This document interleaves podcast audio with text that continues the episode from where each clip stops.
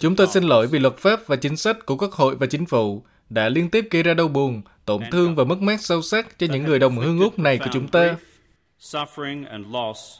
on these our fellow Australians. 15 năm trước, cựu thủ tướng của đảng lao động Kevin Rudd đã đưa ra lời xin lỗi toàn quốc đối với thế hệ bị đánh cắp, những đứa trẻ thổ dân và dân đảo Torres, những người từng bị cưỡng bức rời khỏi gia đình từ những năm 1910 đến những năm 1970. Phát biểu trước Quốc hội, Thủ tướng Anthony Albanese một lần nữa thừa nhận những đau khổ và sai lầm mà chính phủ Úc đã gây ra.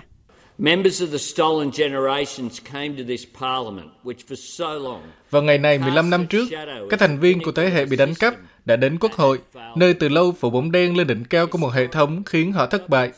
Trong lịch sử, các chính phủ, bằng tất cả sự quyết đoán, đều đã thất bại trong việc loại bỏ những người thổ dân và dân đảo Torres. Những thành viên của thế hệ bị đánh cắp đã đến đây với lòng dũng cảm như vậy.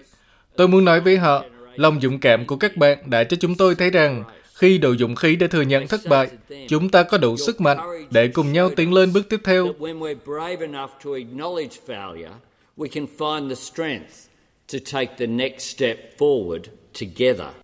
Sau đó, nhà lãnh đạo của đảng tự do Peter Dutton có cơ hội để thừa nhận những thiếu sót của mình.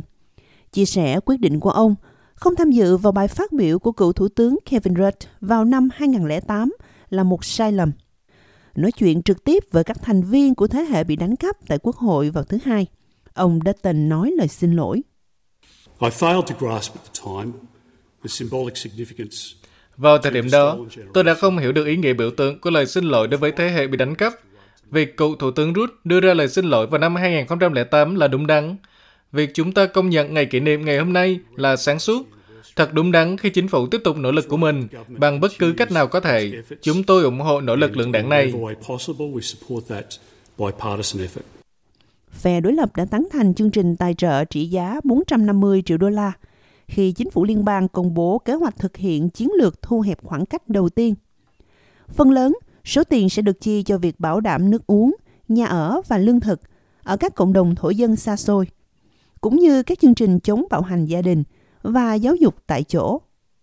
Ông Scott Wilson từ Liên minh Coalition of Peak, đại diện cho hơn 80 tổ chức do thổ dân và dân đảo Torres đứng đầu, hoan nghênh thông báo này. Có những lĩnh vực mà chúng ta đã đạt được một số mục tiêu, nhưng rõ ràng vẫn còn những lĩnh vực cần có thêm sự đầu tư và thời gian nhiều hơn nữa. Mọi người phải nhớ rằng Chúng ta đang cố gắng thay đổi văn hóa của tám tiểu bang và vùng lãnh thổ, cộng với chính phủ liên bang và hàng ngàn cơ quan chính phủ. Đó là sự thay đổi mang tính bước ngoặt và nó sẽ chỉ hiệu quả khi có quan hệ đối tác. Nhà lãnh đạo của phe đối lập một lần nữa kêu gọi các giải pháp thiết thực. Tôi sợ rằng chúng ta lại thất bại vào chính ngày hôm nay và một lời xin lỗi trong tương lai sẽ là cần thiết. Trở treo thay, Tình huống ở Alice Springs đã nêu bật sự đau khổ của trẻ em trong một hoàn cảnh tai hại mà tôi đã bóp nghẹt cơ hội phá vỡ vòng luẩn quẩn của chúng. Chính phủ nói rằng một cơ quan tư vấn sẽ giúp phá vỡ chu kỳ này và kêu gọi đảng tự do ủng hộ tiếng nói thổ dân trước Quốc hội trước một cuộc trưng cầu dân Ý diễn ra vào cuối năm nay.